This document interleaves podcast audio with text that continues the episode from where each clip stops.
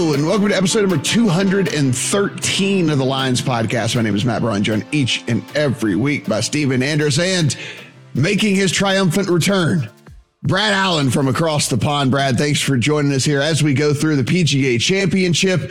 Hopefully, we can make some people some money here, whether it's hitting an outright, some of these derivative markets, however we go about playing this thing. And maybe somewhere along the way, you can take some of this home with you as well. Whatever we glean from the research that we've done, maybe leads you to a bet that you can make as well. But, let's kick things off here for the 2022 PGA Championship and talk a little bit about the course and what people are likely to expect to see here. Steven, whenever we do kind of the research here, we've seen this course before. However, it is a course redesign, so we don't really know what we're going to get. We did see a senior PGA Tour here, but they're going to be teeing off from way different spots than we are going to be on Thursday here for this one. We know some trees got removed. We know that might factor in from a wind standpoint as well, because there's less protection of this course. We know it's going to be about 7,500 plus yards, so it is on the longer side of things, but I kind of just went at this as looking at a difficult course that may or may not get some wind. Yeah, I think pretty similar to Augusta off the tee with really wide fairways that you can park a couple semi trucks down.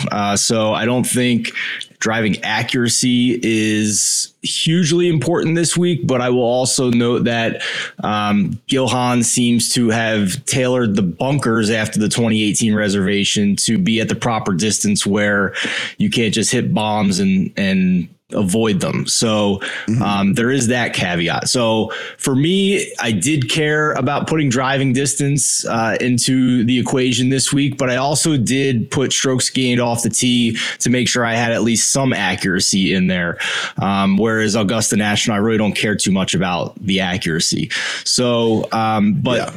John Hasselbauer did an amazing deep dive into this course and what to expect on thelines.com in his preview. So I would go there for the full range of what to expect. But the three biggest notes for me were driving distance is going to be important here, but more so, I think these perched up greens and really tight lies around the greens and also bunkers with firm and fast greens that are going to repel a lot of good shots. Like a lot of guys are going to hit good shots and may not get rewarded here.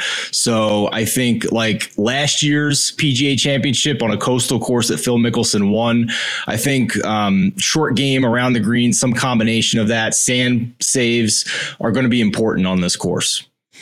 We're looking at small greens here. We are looking at kind of tiered greens as well. So we're going to see some runoff. We're going to see some of these shots that start to trickle and trickle and trickle. And the next thing you know, you look up and the ball's rolled completely off of the green as well. It is a par 70 where we're only going to get two par fives. So not as important as in, tournaments past as far as par five scoring as well. Water is in play on the majority of the holes out there. If some reports you say 14 of the 18, some say 15 of the 18. So there's going to be a lot of that. Brad, when you were taking a look at this course, what did you notice and what did that then lead you towards when it was, a player skill set type thing? I would say looking at two main things. One is scrambling and strokes gained around the green. As you say, a load of bunkers, tiny greens and like runoffs everywhere. So, if you're missing like a small spot, it sounds like you're going to have to scramble.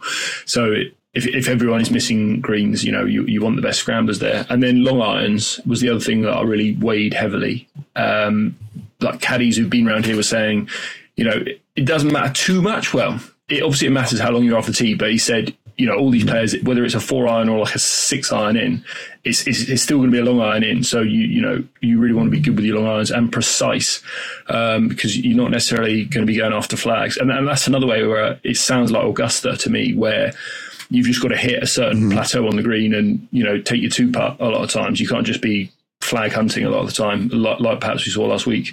So, yeah, I went with kind of long irons, precise, and, good scramblers as well.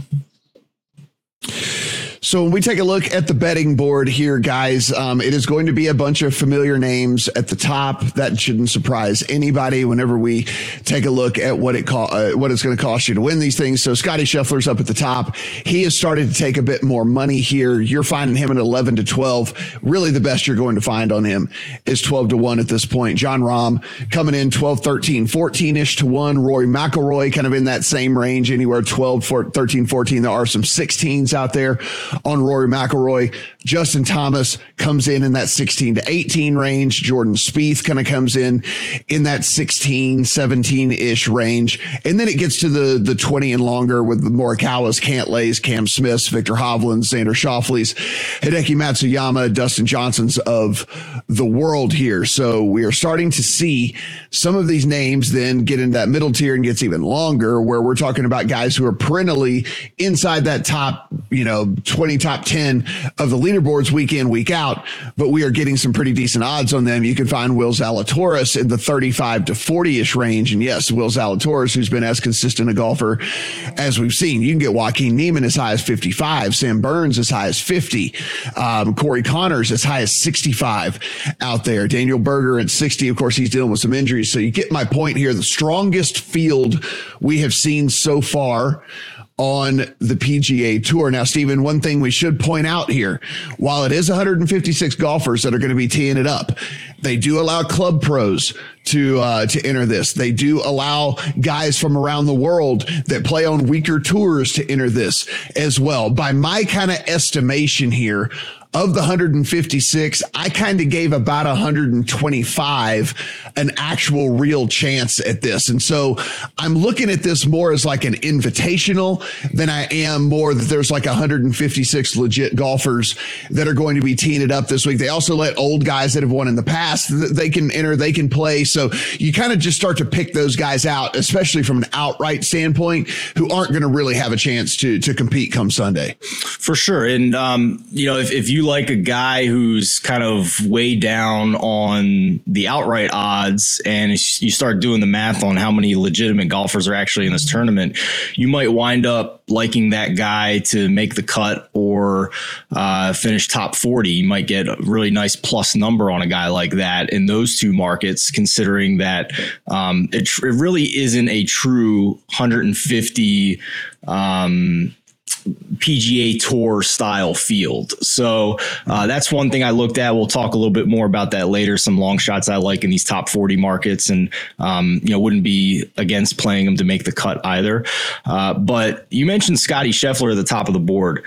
That was the first decision I had to make, because of the guys at the top of the board, Scotty Scheffler is the guy I needed to, figure out if I wanted to include him on the card, use up a ton of the units I like to do. I usually do 4 units for a major as opposed to 3 for a regular event, just because I love the majors. So you could get Scotty Scheffler 12 to 1 at most books. There's a promo out there at DK where you can actually get him at 15 to 1. It's only a $50 max bet, but 15 to 1. So it would be like a plus 15 unit win if he wins.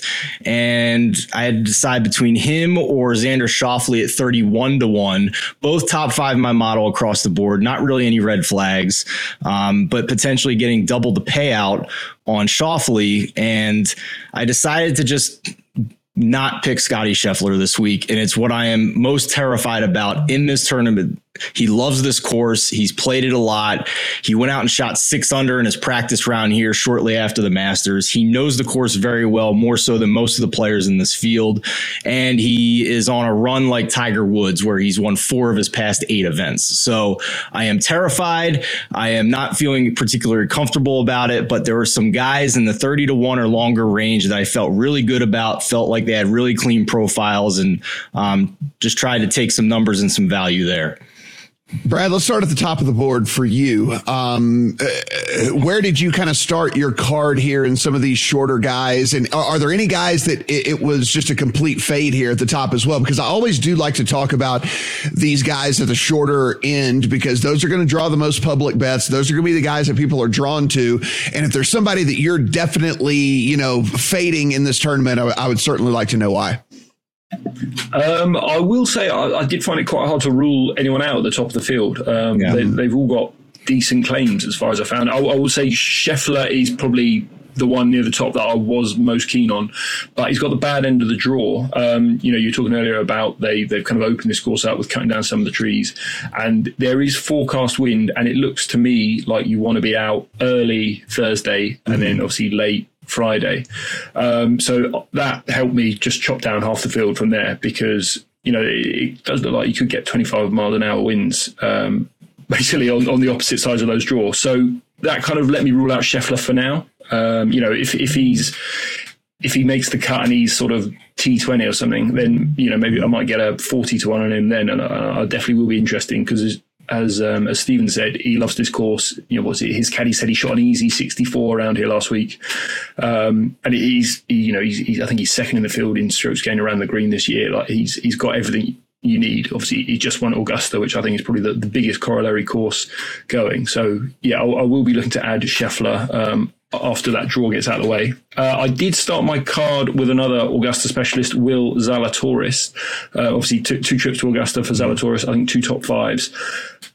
His best putting surface is probably these bent grass greens, like we've seen at Augusta. And then he's just got these long irons that we've also seen. And then the last thing I liked about Zalatoris, strokes gained total in majors since 2008, we've got Colin number one, Brooks Koepka number two, Will Zalatoris number three.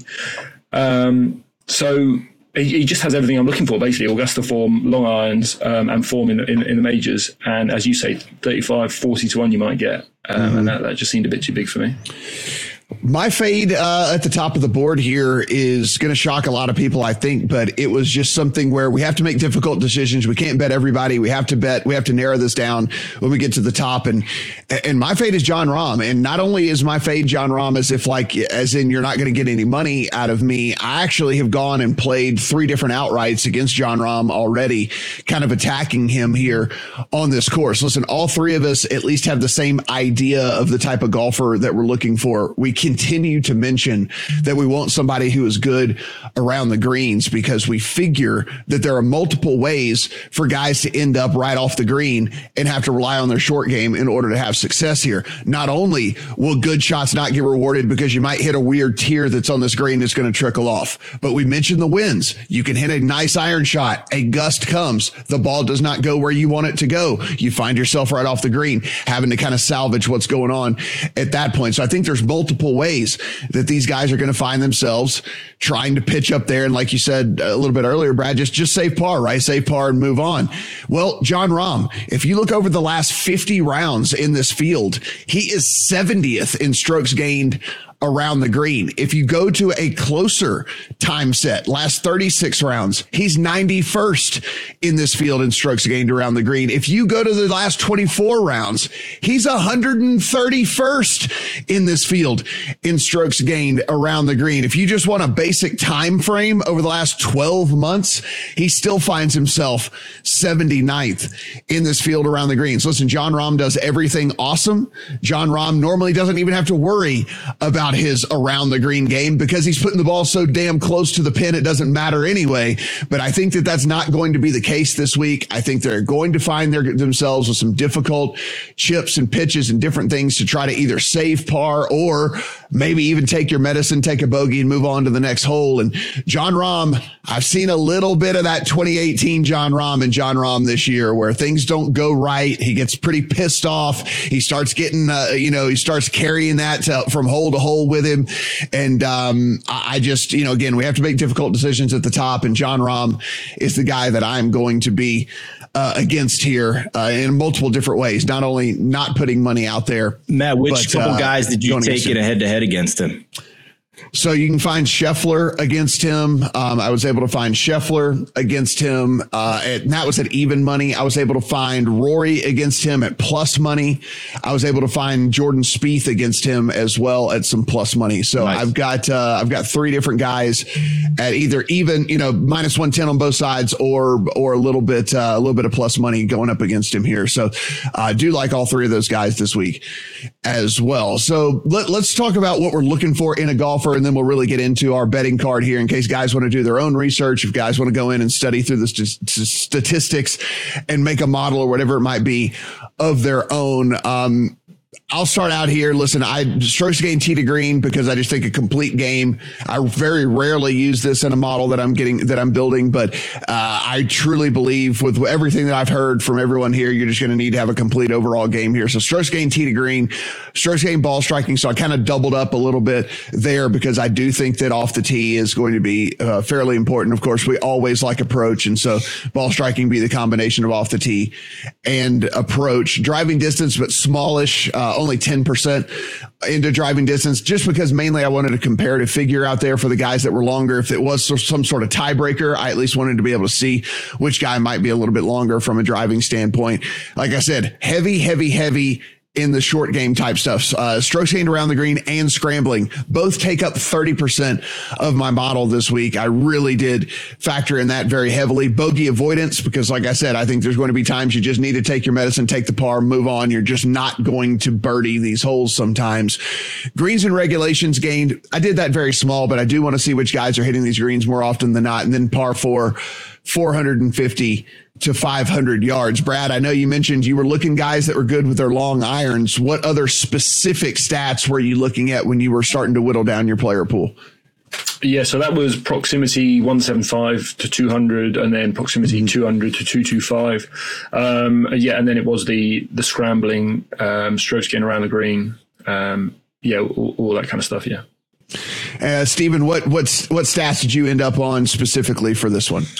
Just to drive the point home, always going to have strokes gain approach as a heavy weight for me every week. So 25% this week.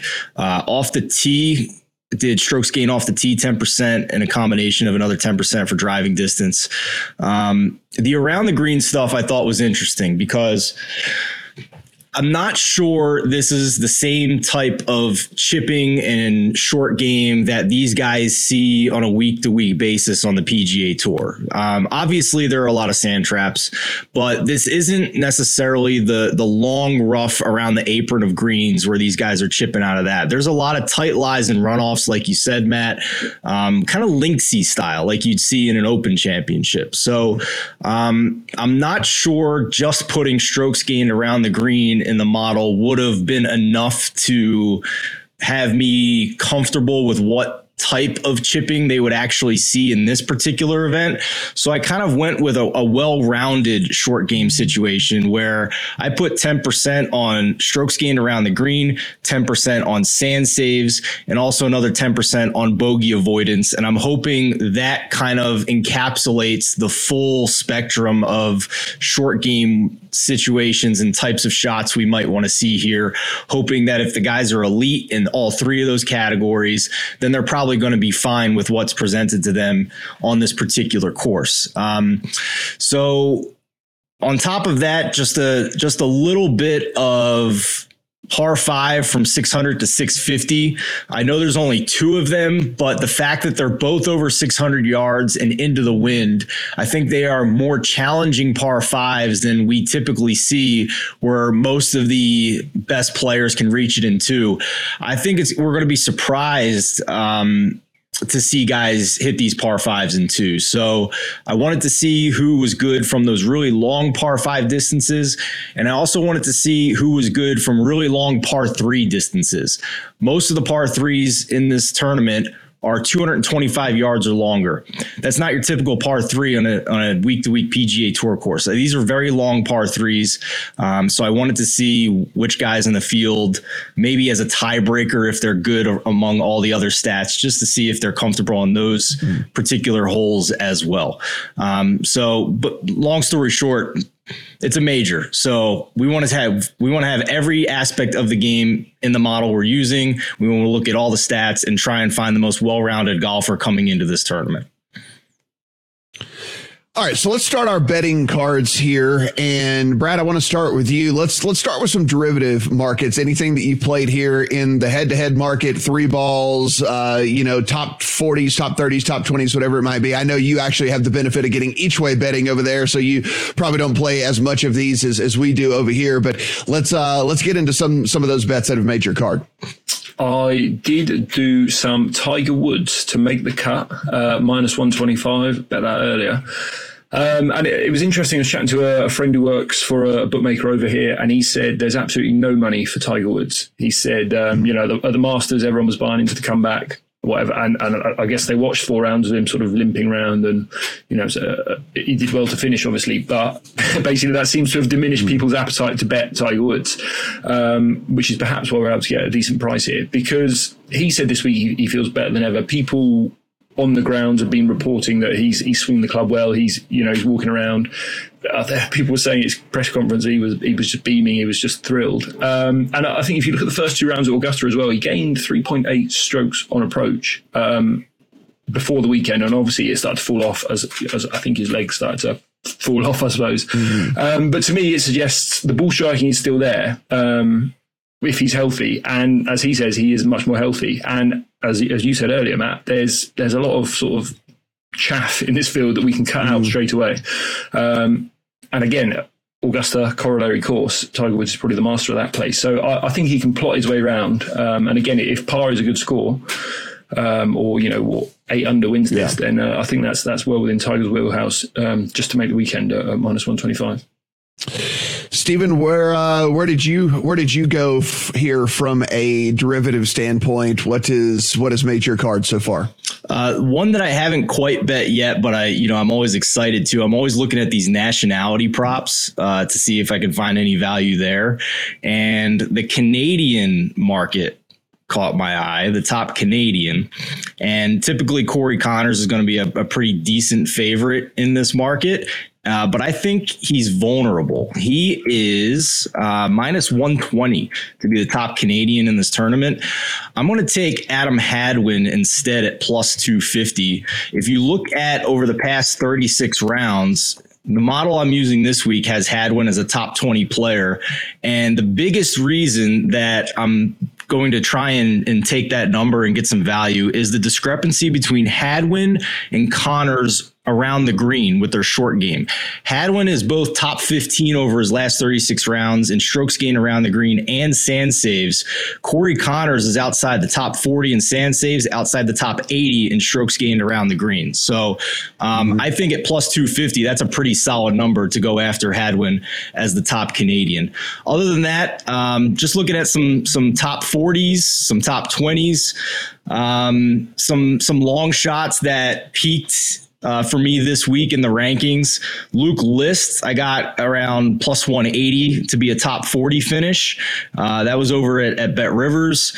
Cam Young, with his distance off the tee and with how well he has played. I mean, this guy is a rookie on the PGA Tour, but he has been playing like a seasoned veteran. If you look at his results this year, I mean, we have back-to-back top 3 finishes at the Heritage and the Wells Fargo for him. He had, another T2 at the Genesis, another top 20 at the Honda. So, and another top 20 at the Arnold Palmer. This guy has played fantastic golf. He's extremely long and accurate off of the tee. And we're getting really good prices on him, plus money to top 40, plus 250 actually to top 20. And that's at BetMGM, where in these markets, ties are paid out in full. So there's no dead heat situation where they're going to pay you less. So those are a couple of the long shots that I really liked in these derivative markets. Yeah. So for me, I am, like I said, I've got some of these head-to-heads going up against John Rahm this week, and I know that's crazy to say, but Scotty Scheffler is my favorite one that I have going up against John Rahm on multiple different occasions here. I'm also targeting Victor Hovland, and I nobody's bet Victor Hovland more than I have. I love Victor Hovland's game. I love everything about it. But again, if my whole thesis behind attacking John Rahm is short game, well, do you know which other good player on tour has a worse short game right now than John Rahm? It's so bad. It is Victor Hovland. Dude, it's so incredibly bad. Victor Hovland is, like we said, there's only 156 golfers in this pool. Victor Hovland over the last 50 rounds is 148th. He's 149th in the last 36 rounds. There's only 156 golfers. He's 149th in strokes gained around the green. Man. I mean, he needs. There's 20 PGA of America club pros in this tournament. He needs to go buy a lesson from one of those at the range and get some chipping lessons.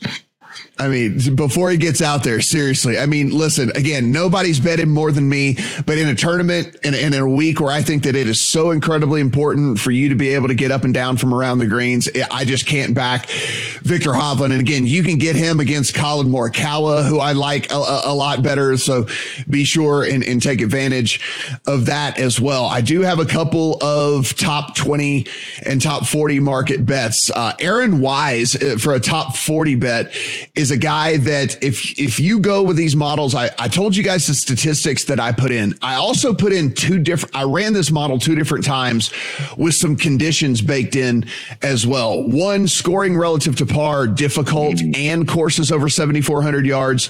And then I also ran it without the scoring conditions being difficult, and I just did it on 7,400 yard plus courses. So just long courses.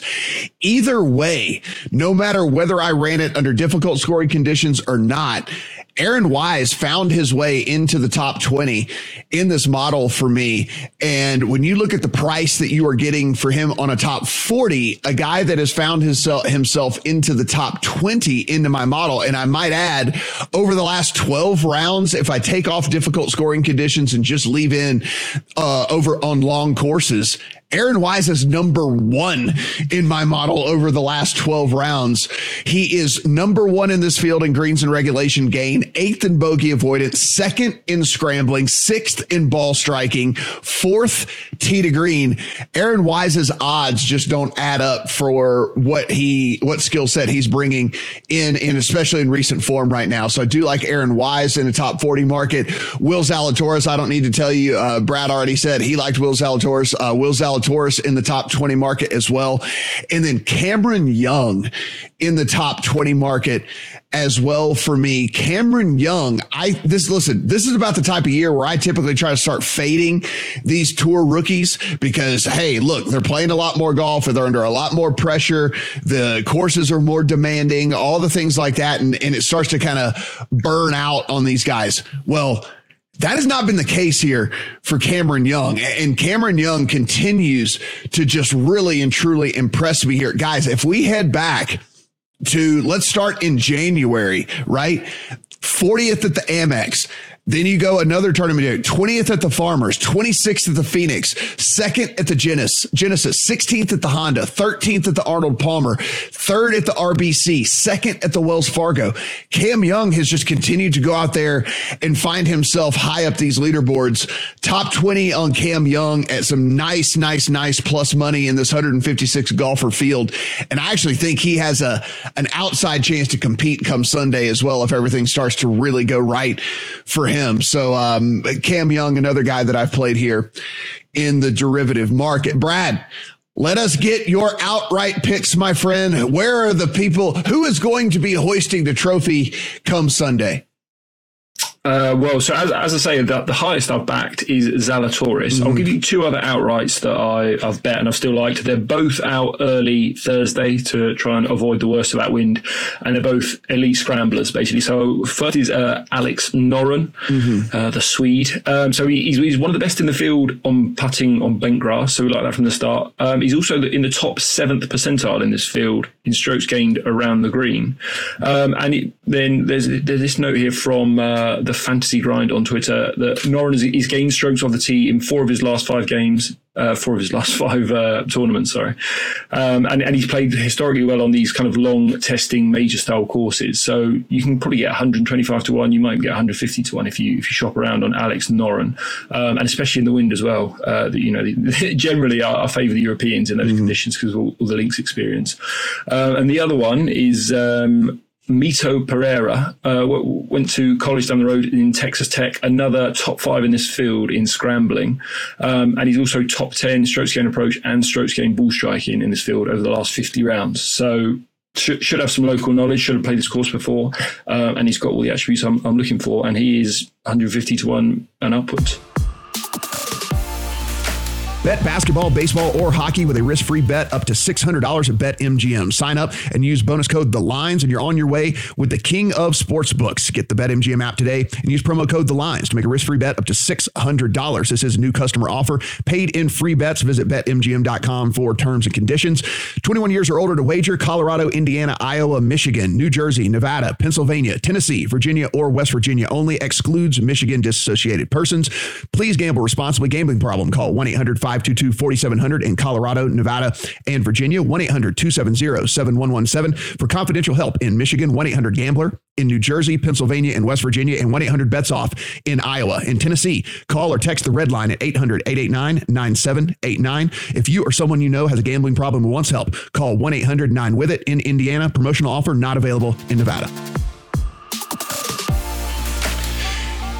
All right, Stephen, who has made your outright card? Where are people going to find some value here if they want to, start building a portfolio? I do just want to add on Cameron Young and Aaron Wise, two names that you mentioned. Cameron Young was 110-1 last week. I got him at 100. He's taken a lot of public and sharp money, so you're not alone on that. Even at public books, he's down to 66. I think there's a very sharp offshore book where he's down into the 50s.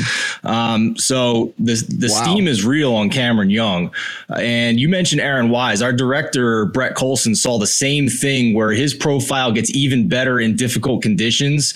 And Brett posted in our Discord that he's bet Aaron Wise to top 10 at plus 1,600 at DraftKings. So really solid top 10 number there for Aaron Wise if these metrics hold up for him. All right, for me, for my outrights, like I said, I ultimately decided to try and beat these guys that are shorter than 20-1 because I had some guys in the 30s and the 40s that were just as high as them after I ran all these numbers. So starting with Xander Shoffley, 31-1. I know he doesn't win these events. I know he only wins the Olympics and the WGCs with smaller fields and the friggin' Zurich Classic when he's playing in pairs. But this is still a guy who has top 10'd in more than half of his major appearances since 2018. He should be near the top of the leaderboard. And at 31-1, I thought that number just went a little bit too far.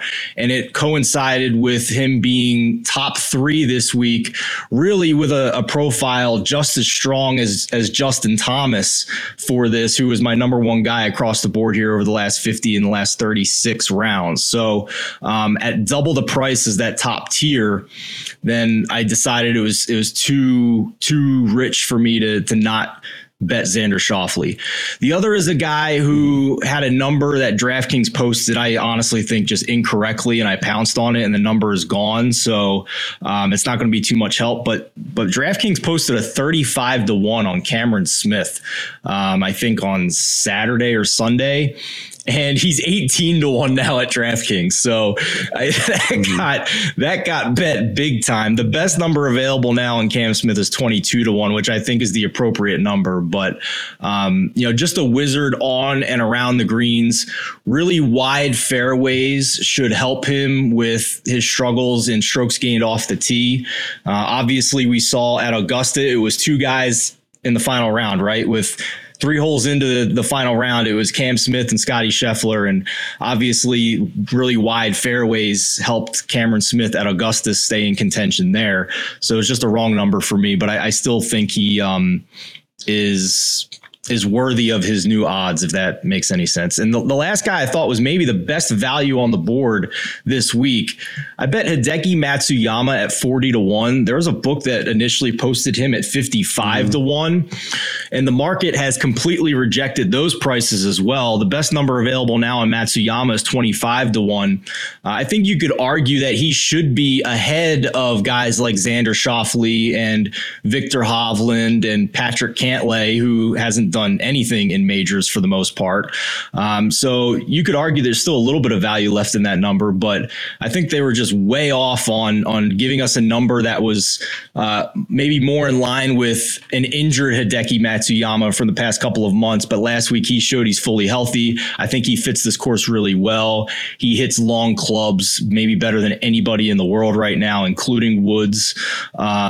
So, and I think that his putter has vastly improved from the Hideki of old that we always criticized before he won the Masters. So, and he's also really good around the green with his chipping. He's top 10 in this field in sand saves. He is top 10 in bogey avoidance. So I thought of all the players on the board, Hideki Matsuyama was maybe the best value coming into this tournament. Only other guys I'll mention, I did bet Cam Young at 100-1. I do have Gary Woodland at 80-1, who's kind of top 20 in the model, had some course history here at Southern Hills. And lastly, I did find a little each way bet going with, I was a little jealous of Brad, but we had a couple books here in the U.S. Unibet and Bet Rivers does offer each way bets. So got Luke List, who is going to burn me again, I'm sure, was on him constantly and then somehow wasn't on him when he won the Farmers. And 250-1 at Unibet and Bet Rivers. Each way bet paying 7 places when his outright number at the other books was more like 100 or 150-1. So somehow he's top 5 in the model for me this week. So I thought an each way bet for some lunch money was a fun play there. Guys, you've heard us talk about these starting times, and we think that at least, again, none of us professional weathermen, but we think that the Thursday morning wave is going to have a better go at it than the Thursday afternoon wave. So just some of those guys that are, let's call it 9 a.m. local or earlier, just in case you want some names that, you may have heard us bet on sometimes over the course of this podcast. Chris Kirk goes off at 7:22. Local time. Mito Pereira, who Brad is on, goes off at 7:33 local time over there. You do have Cameron Davis, Matt Kuchar going off at 7:55, Stuart Sink at 8:06. You've got Abraham Answer going off at kind of 8:17-ish, something like that. And then you have Sebastian Munoz, the king of first round leader bets, is going off at 9 a.m. local. Those are all going off the 1T. If we go off the 10T local over there, a guy that I'm on, Robert McIntyre. You just heard Brad talk about Alex Noren. They're both going off at 7:05 a.m. local off the 10. You go a little bit further down, Hideki going off at 7:38 in a group that includes Xander Shoffley and Tony Finau. Right after them is a Tyrrell Hatton, Bryson DeChambeau, Max Homa group. Right after that is Victor Hovland, Will Zalatoris, Cam Smith. And then right after that is the group everyone's going to be watching in Jordan Spieth, Rory McIlroy, and Tiger Woods. Again, all of those going off at 8:15 a.m. local time or earlier for this. So what that did for me, guys, is I did, in fact, trigger a first round leader bet for me on Hideki Matsuyama with him going in that early wave. We know that Hideki always has one of those low rounds in him. He can be not in contention in a tournament and go out and shoot the low round of the day. So I like Hideki Matsuyama from a first round leader perspective just as good as I do anybody in this field. And the fact that I'm getting him in one of those earlier waves, I really do like a ton. I played some numbers that were just off market here. If you guys have listened to this podcast for long enough, you understand all I do is bitch and moan about the lack of bets that I get to make here in Las Vegas because, yeah, it sucks that the markets that are available to me are about half of what is available, maybe even less than half available to the rest of the country and to Brad overseas. But that being said, to give credit where credit's due, a book here in town, Circa, does post some very off-market numbers when it comes to outrights. And so I went in and just pounded some numbers that were literally double what you could get everywhere else. And it's just small bets on these guys, but this is just, it's going to trigger a bet for me every single time when I can get, I took Stuart Sink at 500-1, Robert McIntyre, 300-1, Chris Kirk at 375-1. I got Wise at 225-1. I got Hadwin at 325-1. And so I went ahead and took just numbers plays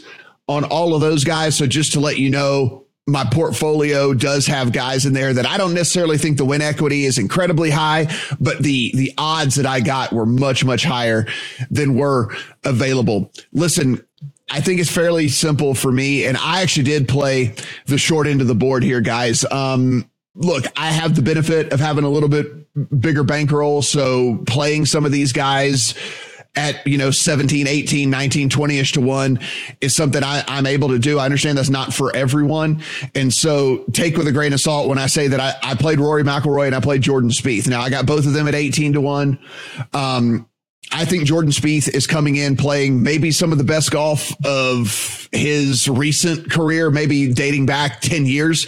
If you kind of look at the overall data here for Jordan Spieth specifically, of recent form, he's inside the top six in my model every single which way that you look at it, whether it's difficult scoring conditions, whether it's not, long courses, all the different stuff like that. And let's not forget the recent form here on Jordan Spieth as well is out of this world. And so when I factor in all of that stuff for Jordan Spieth, I think that this all could be kind of leading to a dude that really and truly goes and gets it done. Remember, he won the RBC second at the Byron Nelson just this past week as well, to go along with a second at Pebble Beach. He was at 26th at the Genesis. So the guy's been playing some really, really good golf. And if you look at this model, and if I go just by model, Rory McIlroy destroys everybody else for me from a modeling perspective. Number one overall in nearly every single version that I run. Number one overall in nearly every single condition that I put in here. And if you kind of look at Rory, guys, I understand it's one of those deals where the reason we talk about him the majority of the time when we get to these big events, because we want him to get the career Grand Slam, and that's what keeps coming up and all that. But kind of under the radar here with Rory, dating back all the way even into the fall of last year, 4th at the BMW, 1st at the CJ Cup, 10th at the Genesis, 13th at the Arnold Palmer, 2nd at the Masters, 5th at the Wells Fargo. Now maybe he's kind of coming up from the rear, because he tends to have these bad first rounds. That's what I was going to say, Matt. Bet him Friday. Don't bet him Wednesday. Bet him Friday morning. Yeah, he consistently, but he came out and said that he realized that, and that he might play a little bit more conservative on Thursday and try to make sure that he's not fighting back from behind in this tournament. And that was just all I needed to hear to be able to pull the trigger on Rory. So I did that as well. I do have an outright on Will Zalatoris. I do have an outright as well on Cameron Young. And again, there are those guys that I am fading in John Rahm and Victor Hovland. Billy Horschel, the other guy that I have an outright on. It's more of a numbers play. I think he's being disrespected. I got 110 to one. You can still find an 100 to one out there on Billy Horschel. This type of course, this type of grind kind of fits a player like him, so long as he doesn't lose his mind with his kind of temper that he's got. So I do have one on Billy Horschel as well. Brad, before I let you go here, you didn't play any of these guys at the top. Let's say I'm going to hand you $500 that you can bet and use as well, however you want to, but you had to use it. Let me say you had to use it on somebody 25 or shorter. Where are you playing it, or how are you dividing it up amongst a couple of guys? So I said I'll probably go Scotty Scheffler. As I kind of said earlier, I do think he's the most likely winner here and a worthy favourite. I do wanted to add quickly two injury things. One on Hideki Matsuyama.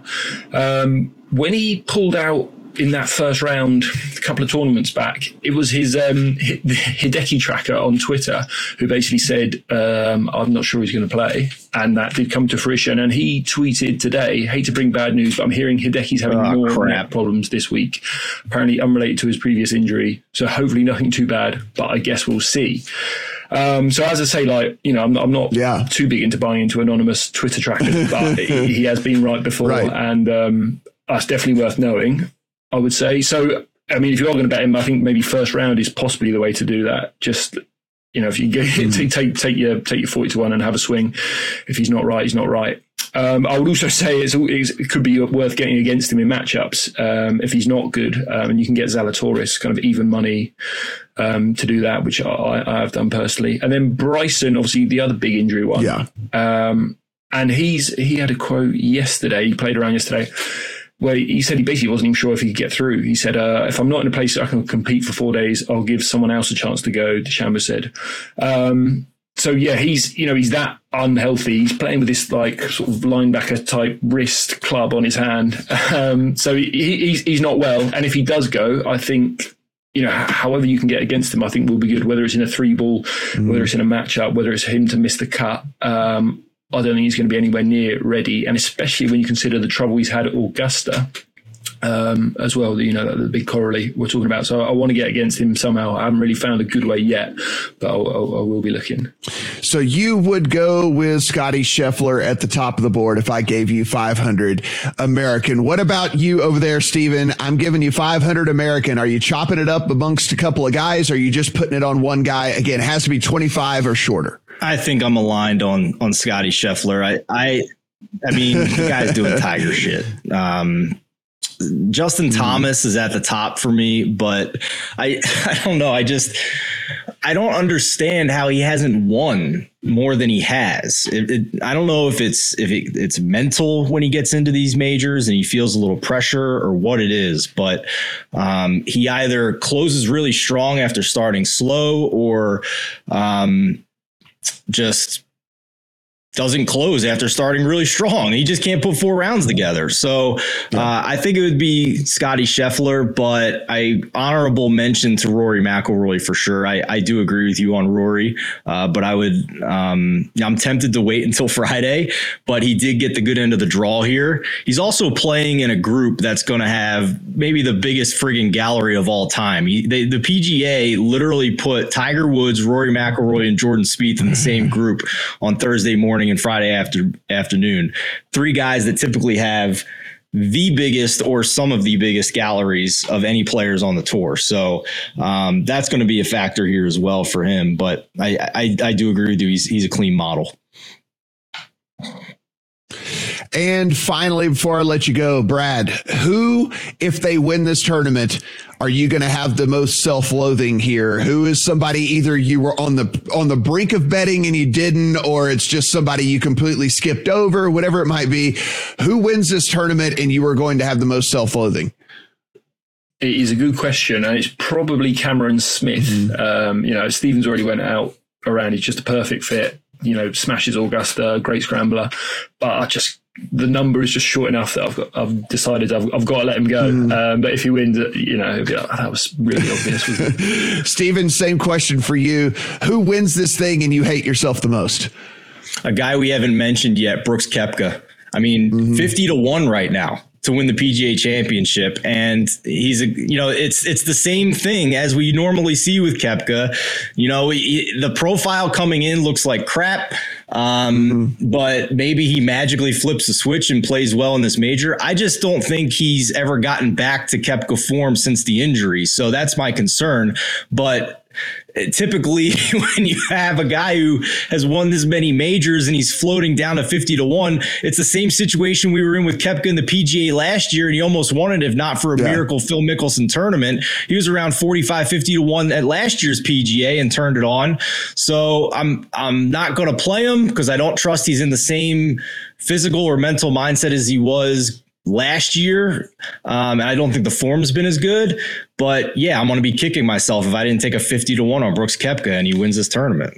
Yeah, mine's going to be Dustin Johnson, and it's going to be because I just completely ignored the numbers that I've run here. I told you guys that the guy that dominated every version of the model that I put together was Rory McIlroy. Well, guess who was in the top three of every single model and every single version that I ran? It was Dustin Johnson, and I didn't even consider him. Like a lot of it has to do with the form, and maybe there's just maybe I'm just, it's an out of sight, out of mind thing for me because he always creeps into that top 10 in the end. But I'm going to really, at this point, he's like Koepka where he just seems indifferent in these tournaments. Yeah. And I'm going to kick myself a ton if he ends up winning this thing. Cause again, he was in the top three in every single version that I ran. And I didn't even consider putting $1 down on him. So that's going to be the guy that I have the most self-loathing should he be hoisting the trophy. Guys, as always, everything we do, absolutely absolutely free here at the line. So be sure, head over there, use the prop finder. It is a very, very valuable tool right there on the homepage of the lines. Click the little button that says prop finder, type in the golfer that you're looking to bet, and it is going to show you the place that you can go and get the best number on that golfer for all of these different markets that we're talking about, not just outrights. It will show you top 5, top 10, top 20, top 40 markets as well. So just make sure you're getting the best number out there. And we give you a tool that allows you to do that. Up in the upper right hand corner as well, there's a little Discord logo up there. Click on that. Join the community in the Discord. As Steven mentioned earlier, we have guys that aren't on the podcasts who are in there. They're talking through their plays. They're posting their plays and things as well, and the reasons that they did that. So be sure, spend some time in the Discord. And also, if you're a member of the Discord, you can enter these free to play contests for real money as well. So yes, free to play, real money. Just go and be a member of the Discord over there. Go ahead, give us a subscription here on the channel, and let us know in the comment section. Who are you playing? Who did we overlook? Who are we not giving enough respect to here in the 2022 version of the PGA Championship? Guys, good luck on all your bets.